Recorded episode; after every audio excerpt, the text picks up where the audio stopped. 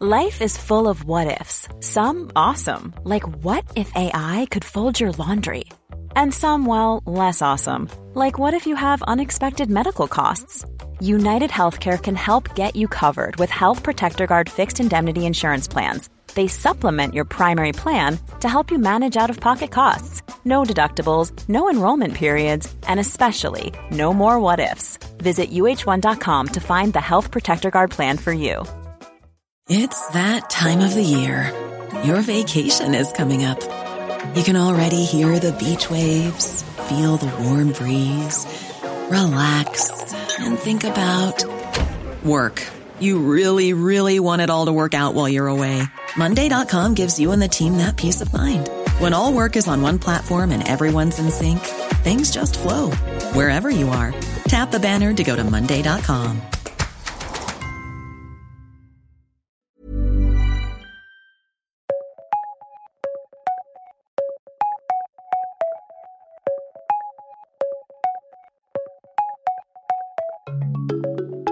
This is The World in 10, bringing you a hand picked selection of the very best journalism from the Times of London's correspondents around the globe. I'm Tom Hourigan, and today I'll do my very best to try to answer these three questions. Why does Africa seem so susceptible to coups? Why are cardboard cutouts of monkeys going up on the streets of Delhi? And from Sauvignons to Zinfandels, which country actually makes the best wine?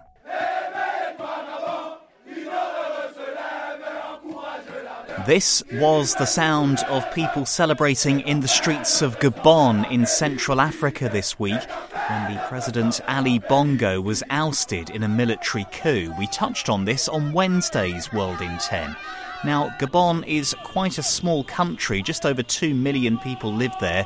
Most of them are in abject poverty, even though Gabon has massive oil and mining reserves, and they have made Ali Bongo very, very rich. The Bongo family have been in power for more than 50 years. But after claims of fraud in the latest election held under a curfew and without any international monitors allowed in, the army said they'd had enough.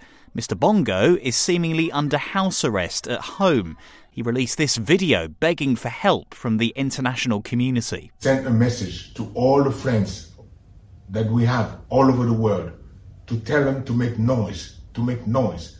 For the people here have arrested me. But those calls seem to have fallen on deaf ears, and the military is pressing ahead with its takeover. Le Comité pour la transition et la restauration des institutions décide de la réouverture des frontières terrestres. Officials announcing this weekend that they were reopening the borders, and on Monday, a new president, an army general, of course, will be sworn in. There have now been 10 successful coups in Africa since Robert Mugabe was overthrown as leader of Zimbabwe in 2017. So, why is the continent so prone to them?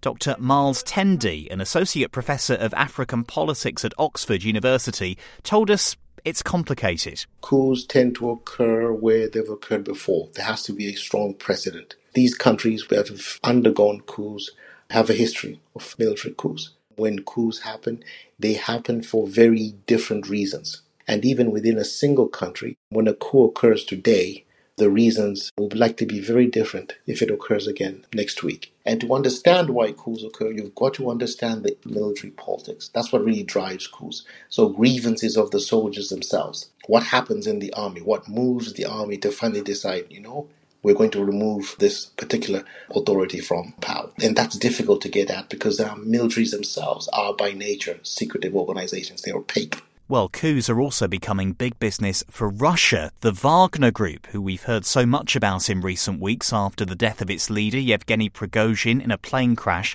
has private armies operating in several African countries like Sudan and Mali. And that's important because it may be in Moscow's interests for coups to take place so it can expand its influence around the world.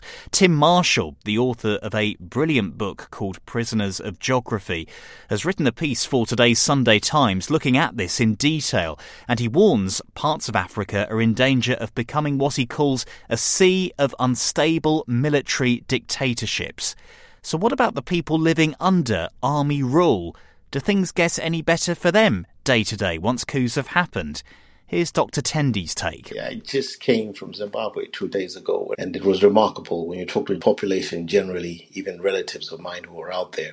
Um, they will say things such as um, life was better under Robert Mugabe than it is now. That's a reflection of um, people realizing the coup in 2017 didn't deliver the democratic dividend they expected. When any country is due to host the G20 summit of world leaders, you would expect it to make a special effort. It's India's turn next. It's been rehearsing for the dignitaries' arrival this weekend and making sure all the fountains and pot plants in the capital Delhi look the part.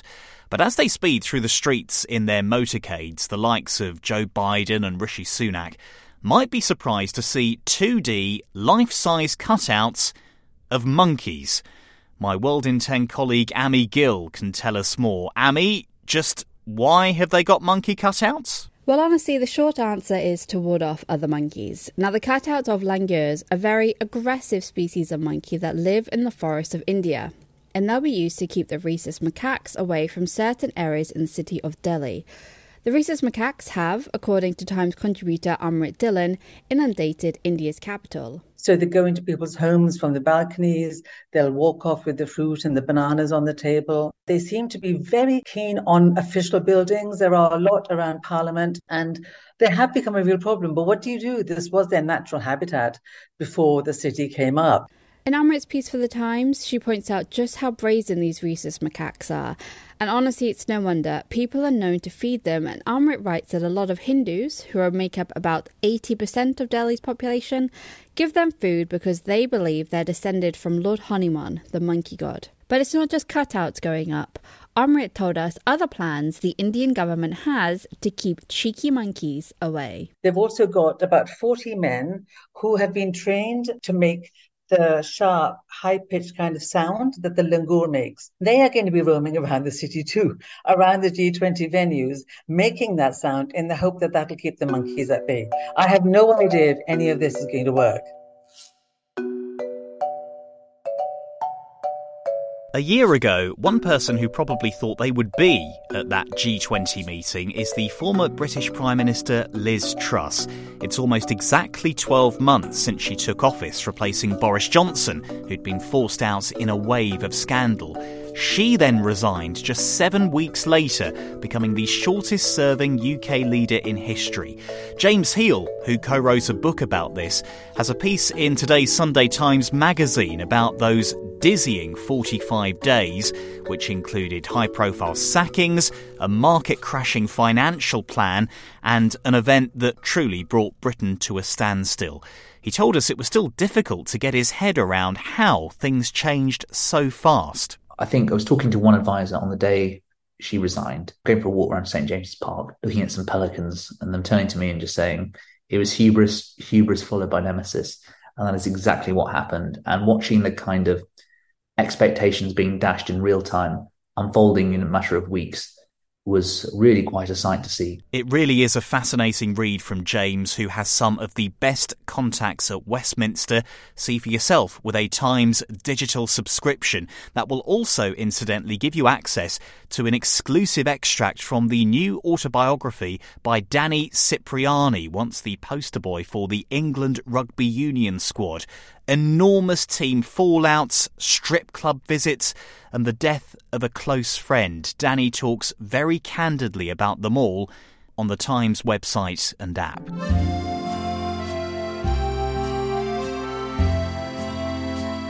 When I was a student, I spent a year living in Paris on a shoestring. So the only wine I got to drink was the stuff on the bottom shelf at the supermarket round the corner. Let's just say it did the job while being cost effective. France has, of course, historically been home to the world's finest wines, but the country has been slipping down the rankings in recent times. In fact, in this year's Decanter World Wine Awards, the biggest international wine competition, Australia came out on top. But one person's tipple will topple someone else, of course. So, how can we really prove which countries is the best? Well, there's an app for that, or at least the artificial intelligence chatbot ChatGPT. The French newspaper Le Figaro, which has a long history of wine recommendations, asked it to settle the argument. And the Times contributor in Paris, David Chazan, told us how it did it. The chatbot obviously can't taste wines, but it can draw on vast quantities of text data to understand and analyse the flavour profiles of wines and to take expert opinions into account. Chat GPT came back and said that the world's best wine is French. So Le Figaro seized on this and said the chatbot is right. And it added it wouldn't have the audacity to assert that the world's best wine could be anything other than French. Now, in case you were wondering, ChatGPT gave the top spot to a claret from Bordeaux, a wine from Burgundy was second. The bot itself insists it's free from bias and opinion, and unlike human experts, doesn't have to worry about palate sensitivity.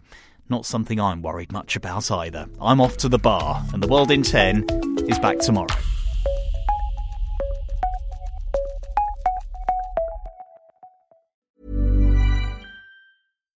When you make decisions for your company, you look for the no brainers. And if you have a lot of mailing to do, stamps.com is the ultimate no brainer. It streamlines your processes to make your business more efficient, which makes you less busy. Mail checks, invoices, legal documents, and everything you need to keep your business running with stamps.com. Seamlessly connect with every major marketplace and shopping cart Schedule package pickups and see your cheapest and fastest shipping options from different carriers. With rates up to 89% off USPS and UPS rates. And with the Stamps.com mobile app, you can take care of mailing and shipping wherever you are. Make the same no-brainer decision as over 1 million other businesses with Stamps.com. Sign up with code PROGRAM for a four-week trial, plus free postage and a free digital scale. No long-term commitments or contracts.